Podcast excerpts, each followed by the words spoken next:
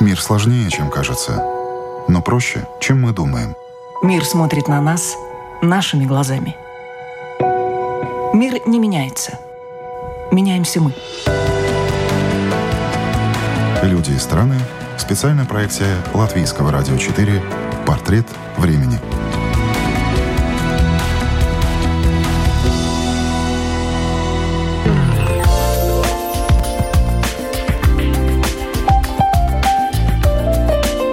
Где родился, там и пригодился. В наши дни эта поговорка почти утратила свою актуальность. Люди переезжают, меняют профессии, а начать все с нуля уже не кажется такой уж безумной затеей. Скорее, это становится новой нормой.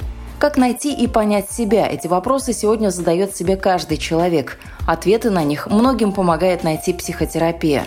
Вы слушаете программу «Портрет времени». Меня зовут Яна Ермакова, и сегодня говорим о том, чем полезен взгляд на нашу жизнь со стороны.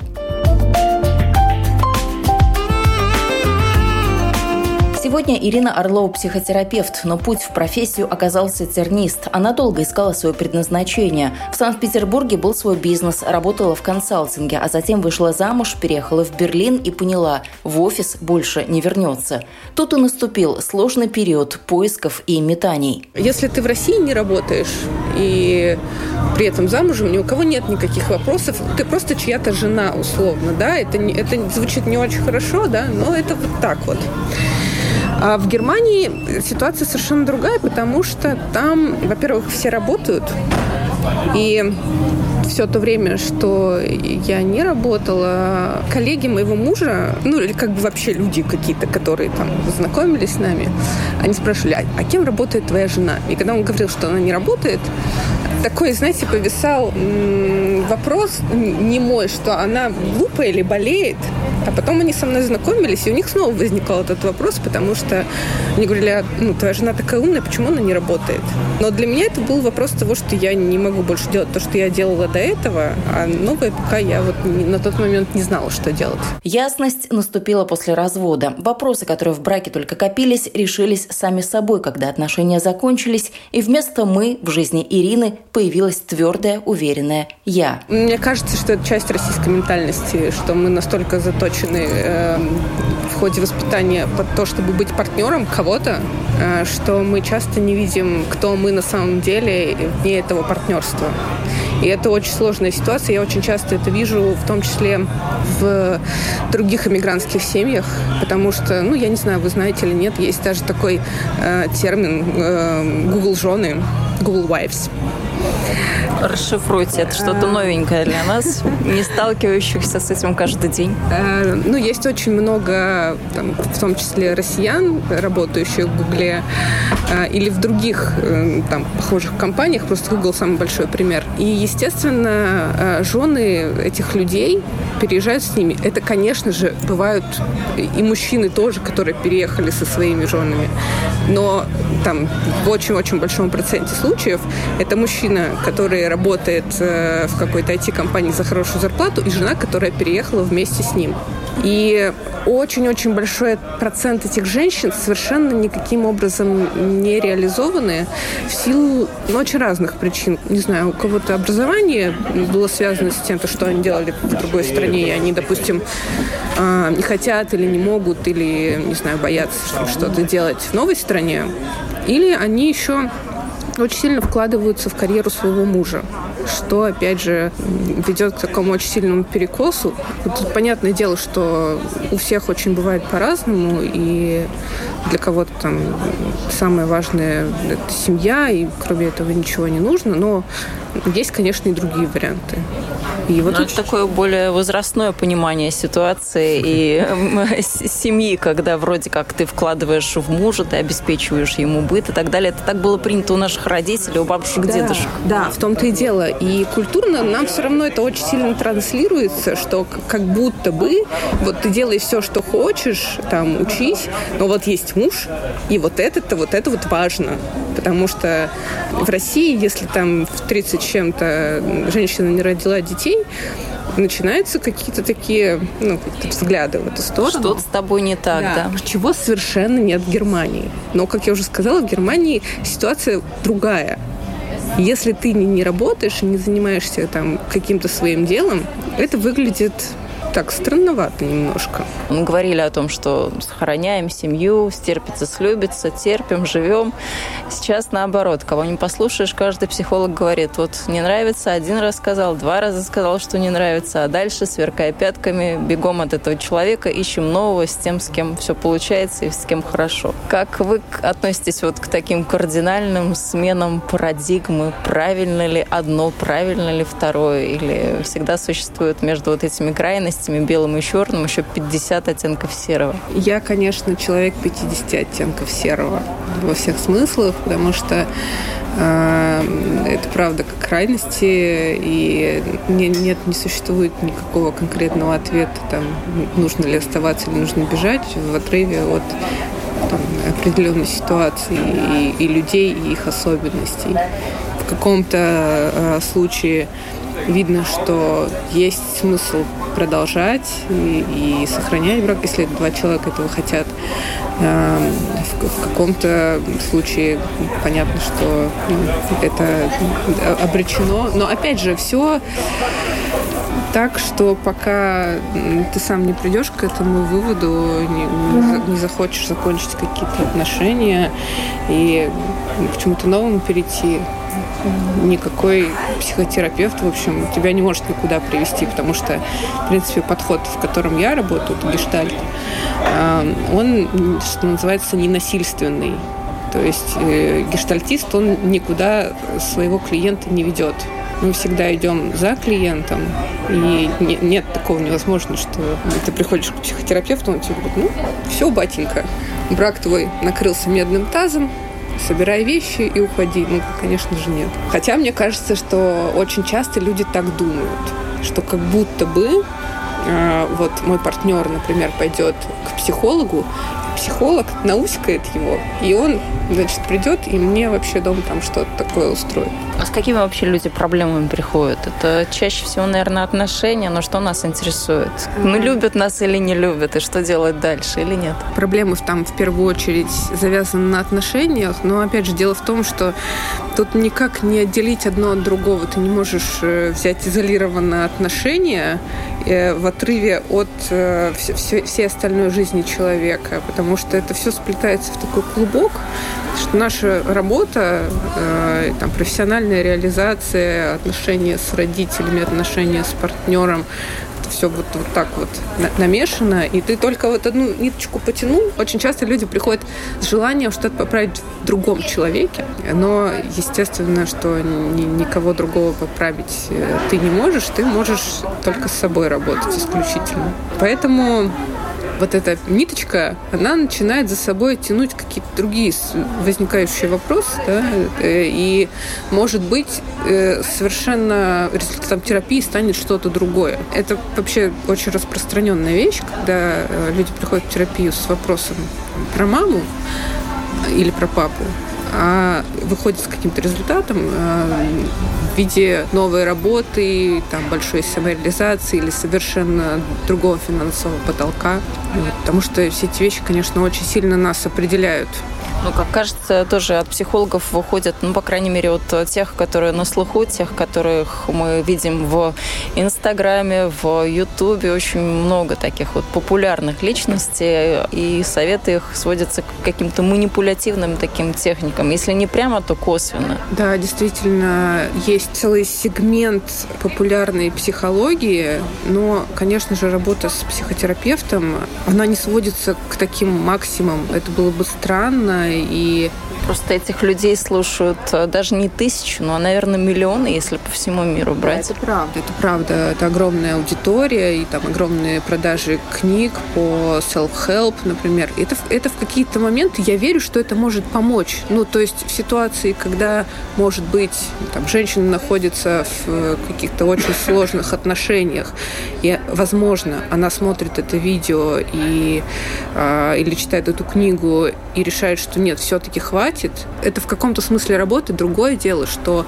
ей в этот момент очень сильно нужна поддержка психотерапевта или друзей, или кого-то, кто будет рядом и с ней через этот процесс пойдет. Потому что это очень сложно взять и обрубить э, вот так вот одним днем свою жизнь. Но тут вот есть такая опасность, что ты даешь человеку алгоритм действий или, или инструмент какой-то, ты говоришь, ну, просто бросай, вот уходи и все но это все равно как кинуть э, ребенка, который не умеет плавать, в воду. Психолог психологу рознь, говорит Ирина. Профессиональное сообщество очень неоднородно. Психолог в возрасте на постсоветском пространстве и молодой специалист из европейской страны – это совершенно разные школы, подходы и взгляды на профессию. Ну, если говорить э, о России, там вообще интересная такая, знаете, штука у нас, что там, 30 лет назад ничего, кроме карательной психиатрии, не существовало. Все люди делились автоматически на здоровых и больных, чего, опять же, в сегодняшнем дне вообще не существует такого.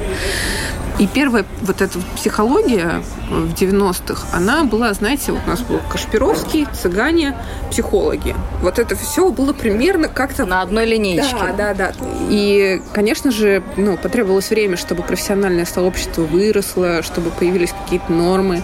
И ну, у нас до сих пор нет, нет четкого там разграничения. В принципе, можно работать психологом, будучи из очень разных бэкграундов, ну, в смысле, можно там из медицинского пойти, можно пойти из начать педагогического чего-то, да, можно а, еще как-то заходить в эту профессию, чего нет, например, в а, Западной Европе или в Америке, потому что там более серьезная сертификация с этим связана. Но история в том, что вот сейчас уже э, у нас, конечно, э, сообщество психологов выглядит совершенно по-другому, хотя до сих пор есть очень большая разница между людьми, которые везде ездят учиться по всему миру, являются супер классными специалистами, э, знают там много разных подходов, умеют очень разные вещи делать, и очень так, условно э, человеком, который 30 лет назад закончил вуз какой-то, и его представления о психологии, ну вот где-то там остались. И он никогда не, не проходил никаких повышений квалификации, он не находится в своей личной терапии и супервизии. Поэтому может, может быть так, что при, при поиске специалиста ты столкнешься и вот с таким уровнем, и вот с таким уровнем. Это, конечно, в какой-то степени определяется ценой, но далеко не всегда.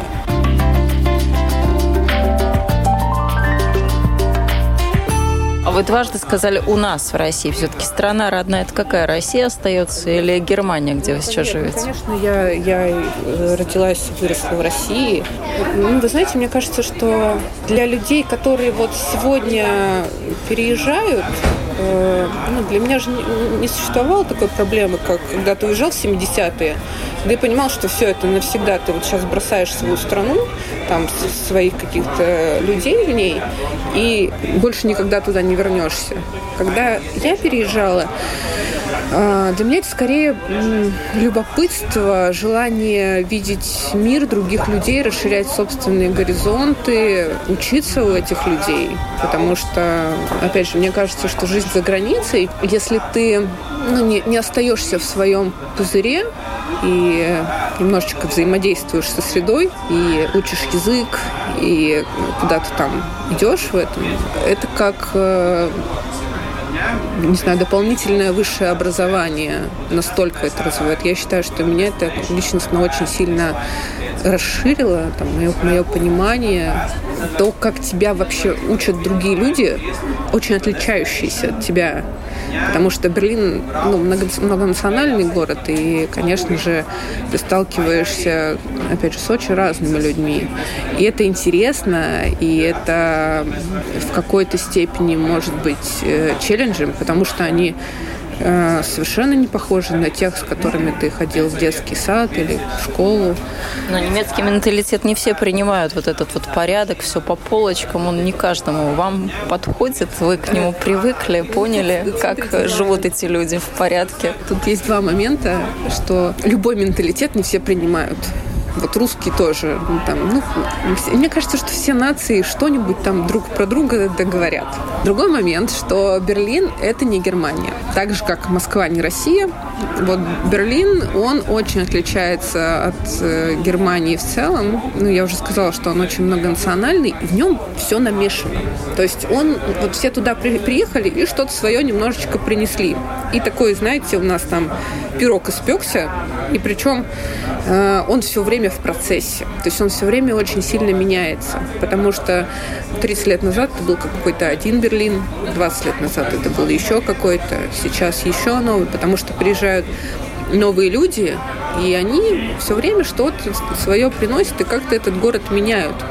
И этот город очень сильно меняет.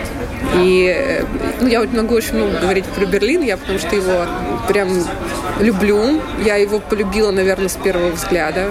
Как только приехала, я ну, у меня не было никогда ощущения вообще изначально, что я там туда перееду или что-то. Я просто там приехала в гости э, к друзьям и вот вышла на улицу первый раз и подумала, что здорово, что дух невероятной свободы и принятия это то, что мне очень подходит. Потому что мне очень, мне очень нравится это ощущение того, что люди разные.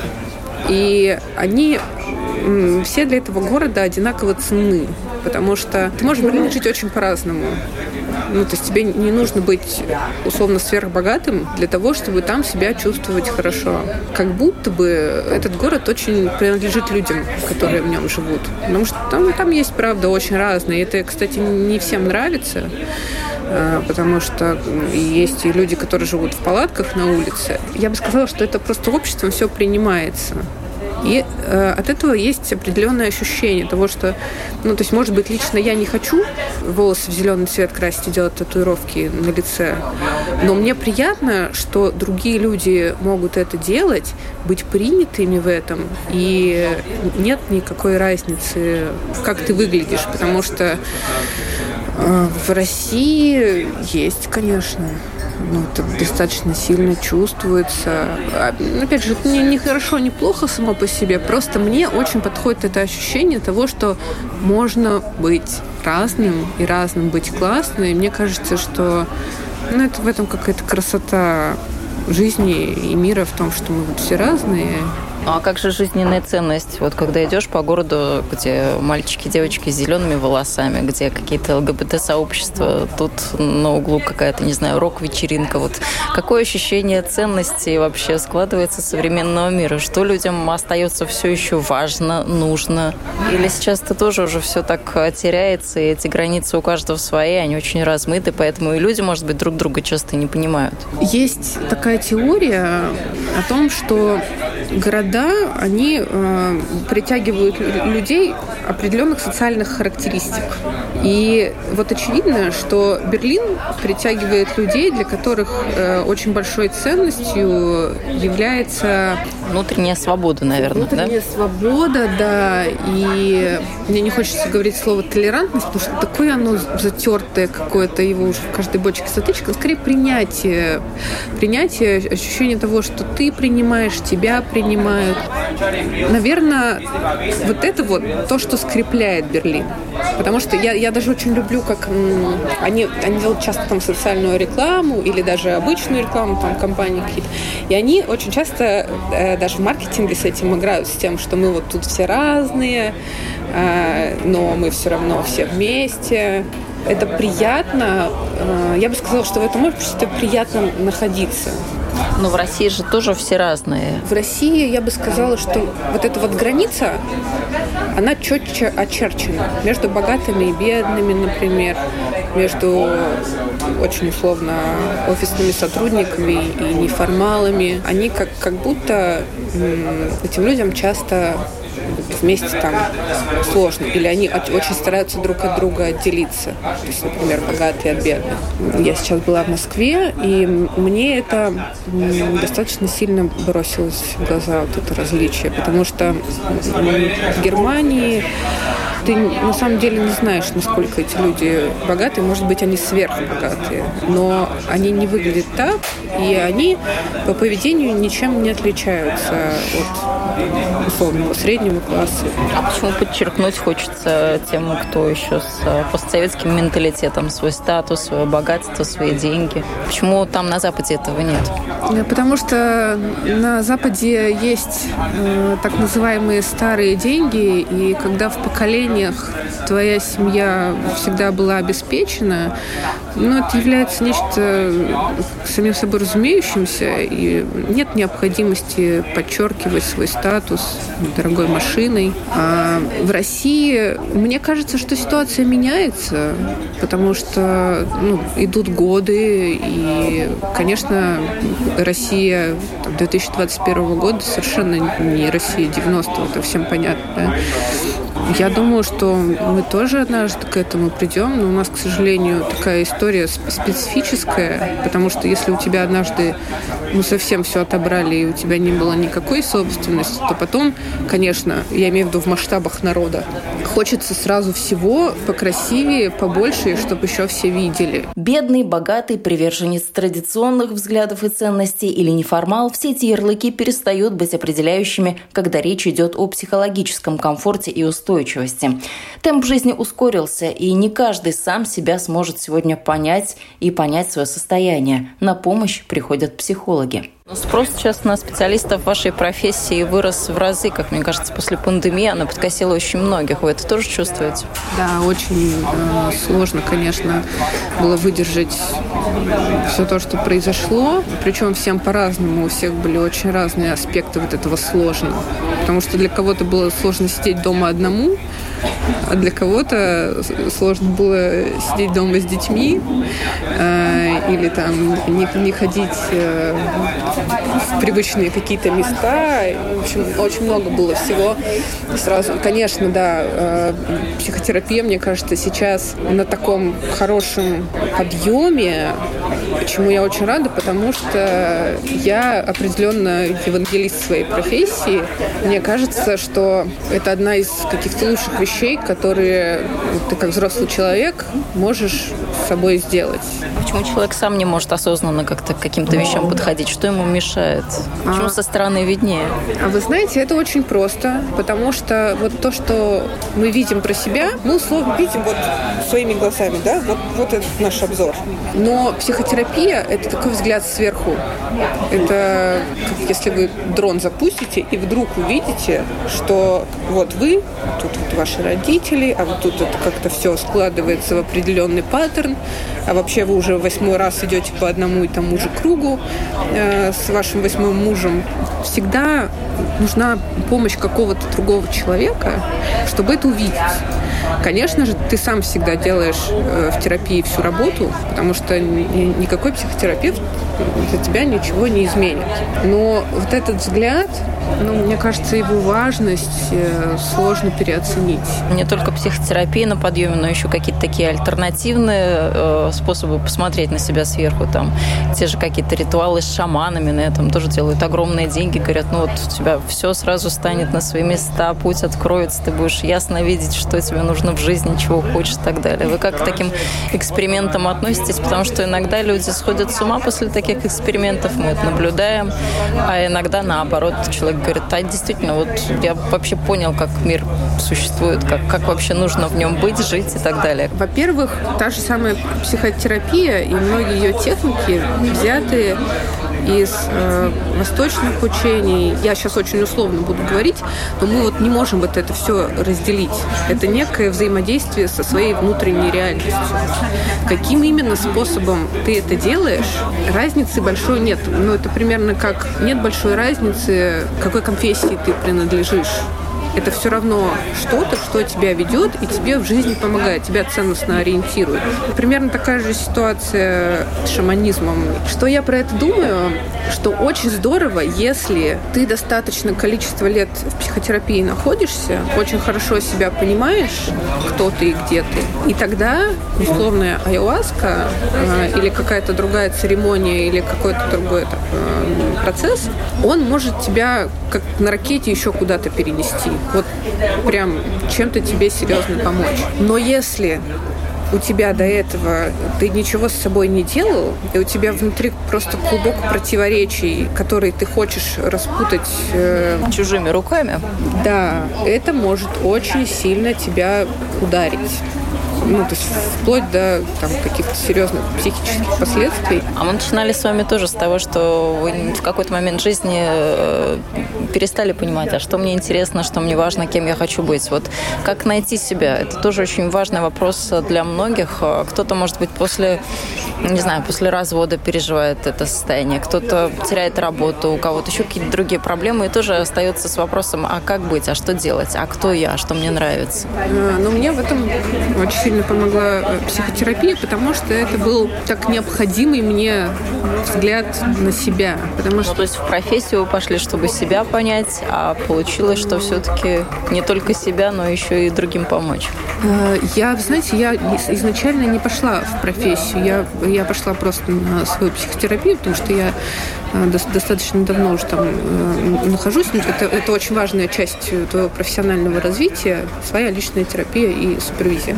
И когда я начала разбираться с, вот с этим всем процессом, что, что со мной произошло за последние годы, как я оказалась там, где я оказалась, вдруг стало кристально видно, кто я, оно вдруг все сложилось совершенно идеальный пазл, когда я поставила себя в середину этого пазла. До этого там были мои отношения. И, к сожалению, вот когда отношения стояли как будто в середине этого пазла, кусочки не подходили. А потом, когда там осталась я одна, я вдруг вот все про себя прекрасно увидела. И вот этому новому тебе подходят какие-то вещи, какие-то профессии, какие-то другие партнеры, может. А может, и вообще партнеры не нужны? Вот человек, когда так смотрит на себя любимого, ему кажется, ну вот он, я в центре, я теперь концентрируюсь на своих желаниях, на том, что мне интересно, что мне важно. А зачем мне, собственно говоря, другие люди? Зачем мне тот же самый, не знаю, муж, жена рядом?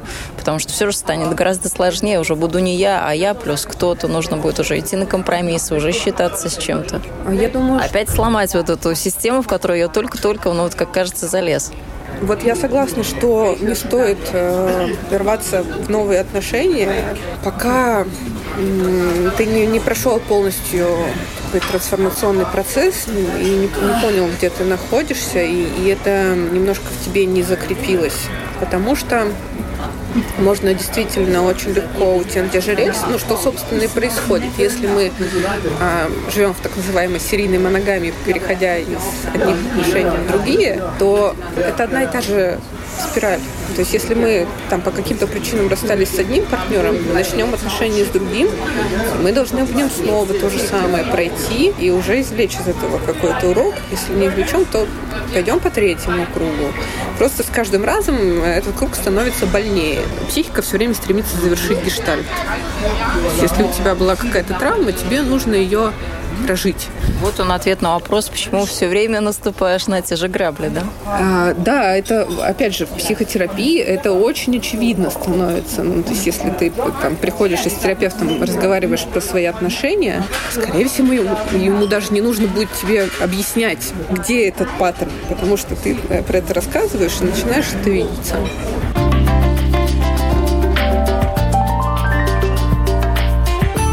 Насколько вам, как человеку, который все время с людьми э, работает, э, сложно или просто? Потому что это же нужно через себя все равно пропустить, как бы вы не подходили к этому профессионально. Для этого существует супервизия, личная терапия. Где можно оставить все то, что в тебя вложил клиент. Да? Ну так, по-хорошему, если очень примитивно. Во-первых, э, есть профессиональный навык пропускать это через себя, не задерживать в себе. Он прививается со временем, и он увеличивается со временем. То есть увеличивается пропускная способность способность психики. А где грань между вот этим пропуск... пропускной способностью, равнодушием? Ну, во-первых, это совершенно разные вещи. Пропускать это не значит быть равнодушным. Пропускать это просто означает не задерживать это в себе. Для этого как раз и есть э, профессиональное сообщество и структура, в которой у тебя всегда есть еще чей-то взгляд, более экспертного психотерапевта, например, чем ты. Поэтому это, конечно, сильно снижает опасность выгорания, потому что, конечно, это очень сложная профессия в том смысле, что ну, как вот учителя или врачи можно очень быстро выгореть, особенно если ты не получаешь э, оплаты, которую считаешь адекватной за свою работу. Вот этого нельзя делать, никогда нельзя работать психотерапевтом бесплатно. Ну, только в очень редких случаях, если это может быть либо там благотворительная история какая-то очень краткосрочная, э, опять же, в долгу это невозможно, а, либо некий способ набраться опыта, почему-то ты вот конкретно в этой ситуации это делаешь. Такой интересный взгляд на профессию сейчас. Не знаю, смотрели, не смотрели, но, наверное, смотрели. Было все-таки, наверное, интересно, а как же представляют профессию психолога а, те люди, которые связаны с кино. А, Полина Андреева и Бондарчук, сериал «Псих». Да, как вы к нему относитесь? Потому что очень полярное, можно с точки зрения услышать, э, на фильм вообще, на все то, что там происходит. Как вы этот фильм, э, сериал восприняли? Мне очень понравился сериал, но для меня это, конечно, история не про психотерапевта, как, ну, как профессиональная история, да, нет. Это история человека, сломленного со своими проблемами, просто он там по сюжету оказывается психотерапевтом. Я вам честно скажу, что я вот я не знаю никого. Возможно, такие люди есть, я не могу говорить за всех, но вот лично я не знаю ни одного человека, который работал бы так, э, как э, работает там герой. Принимает наркотики, там, э, у него нет собственной терапии, супервизии. И... Оказывается, что есть, но тоже такая с подвохом супервизия. Ну, в его случае нет. То есть у него же, он же приходит туда вынужденно, потому что... Ну, на комиссии уже разбирать, да, последствия. Вот, и не знаю. Но в целом вам зашло, как можно мне, было мне бы сказать. По себе очень понравился, потому что это были... Учитывая, что это первый сценарий Паулины Андреевой, мне кажется, это вообще гениальная вещь, нет? Да, да. Э, мне очень понравились герои, мне очень понравился сюжет. Э, Богомолов для меня как-то... Я вообще на него посмотрела по-другому. Мне кажется, что этот герой, он очень ему подходит. У него внешность такая не сам ли себя сыграл, да, возникает вопрос? Интересно, да, потому что он э, человек творческий и такой очень экспрессивный, я бы сказала, там, мнение, которое он высказывает. Мне кажется, ну вот они как-то у меня немножко слились, на самом деле, даже с этим героем. В общем, мне очень сериал понравился, но, опять же, не, не нужно это э, воспринимать как э, мерило профессиональной деятельности психотерапевтов, потому что нет, конечно же, это не так. Это не так, э, даже вот по вам наблюдаю, вы все время с книгой вчера провели буквально там сколько час мы разговаривали, вы провели за книгой, что-то подчеркивали, вычеркивали. Сколько можно учиться вот в вашей профессии? Это совершенно бесконечный процесс, потому что, ну, во-первых, есть очень много всего, чему хочется научиться. Есть очень много крутых специалистов, у которых хочется поучиться опыт какой-то перенять, э, какие-то новые техники попробовать. Просто так необычно вчера было видеть человека, читающего реальную книгу, вот физическую, потому что все мы уже читаем, кто в телефонах, кто в читалках, а кто и в принципе уже понял, что да что там читать, я уже практически все знаю, что там время тратить. Поэтому это было, ну, очень такая вот яркая картинка, запоминающаяся. А кто в Германии к вам ходит? Это люди, которые говорят по-русски, с русскоязычными работаете, работаете или с немцами? То есть насколько вот э, язык важен в психотерапии, потому что мы же знаем, что как важно для человека слово, а тем более слово, сказанное на его языке, ему понятное. У меня русскоязычные клиенты. Немецкий у меня пока еще не настолько флюент, чтобы заниматься психотерапией на нем. Но это в моих планах, потому что я планирую учиться и у немецких специалистов тоже. Там очень много прекрасных психотерапевтов. Э, но вообще мне важно и интересно работать э, с русскоязычными людьми. Ну, во-первых, я, естественно, очень хорошо понимаю их и их проблемы. И, опять же, категория людей, которые идут в терапию, пересекается со мной лично. Ну, то есть это там люди, которым, э, скажем, от 25 лет, э, профессионалы, переехали из России. Э, и вот у них есть там некий комплекс проблем, который очень хорошо мне понятен и э, с которым я бы сказала, что мне кажется важным работать, потому что вот я вижу их каждый день. Это для меня какая-то очень такая личная в том числе история, потому что я много, много знаю этих людей еще до того, как я начала этим заниматься, да, и чем они живут. А что это за проблема, с чем они сталкиваются? Это другая среда, язык, менталитет или это совершенно какие-то материальные вопросы? Что волнует? Все эти вопросы, они так или иначе вытекают из переходного состояния, в котором они оказались.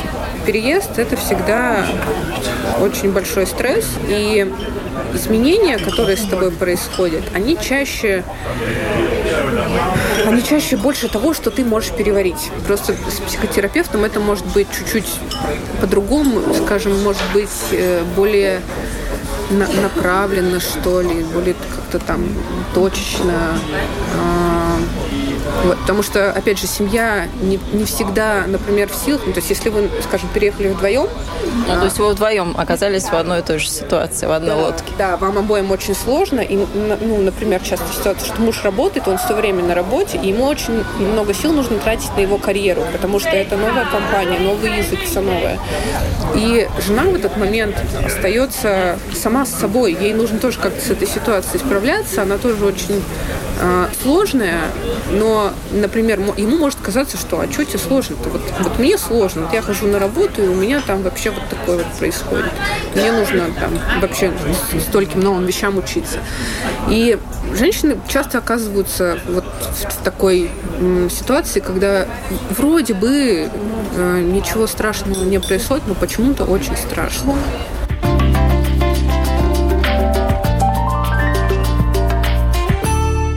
А ведь многие сейчас живут в этом состоянии, вот брошу все и перееду. С чем это связано, чем это объясняется?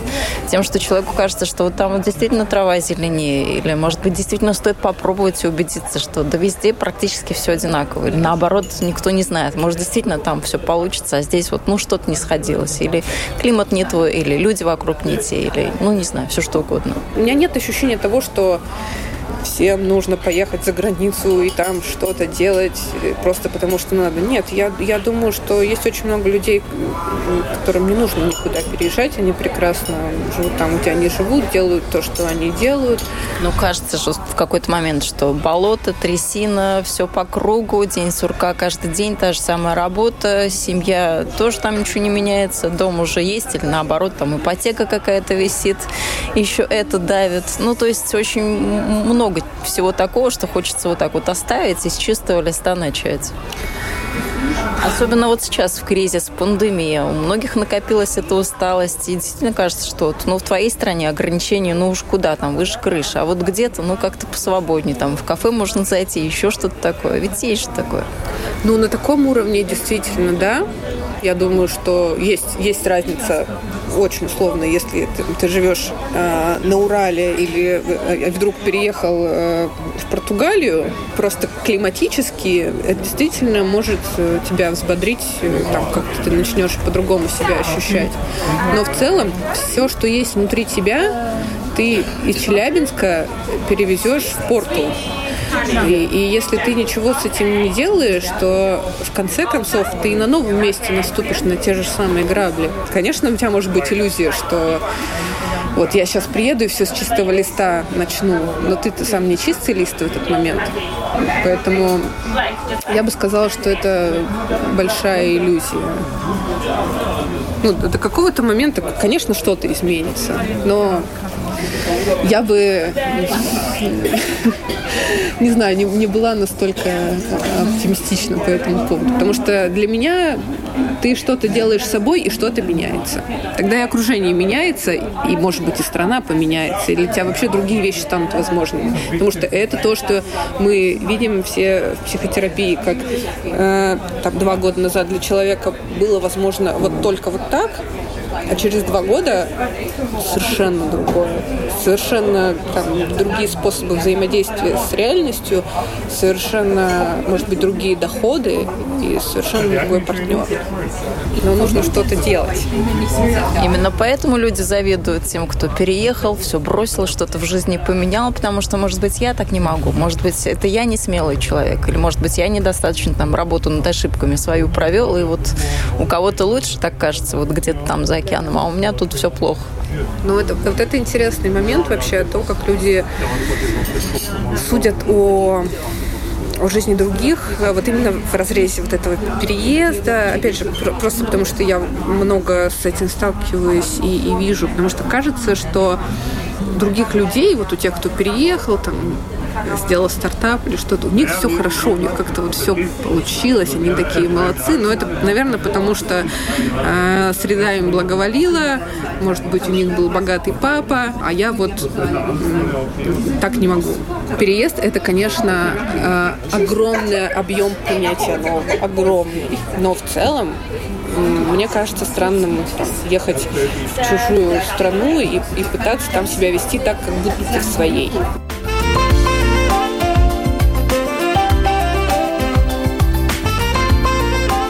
Говорят, чужая душа потемки, но только не для специалиста, который читает нас как открытую книгу. Психотерапевт Ирина Орлова была гостьей программы «Портрет времени». Этот выпуск для вас подготовила я, Ян Гермакова. Есть предположение, что скоро психологов заменит искусственный интеллект. Впрочем, компьютеры хоть и умнеют день ото дня, а вот чувствовать и проявлять эмпатию пока так и не научились.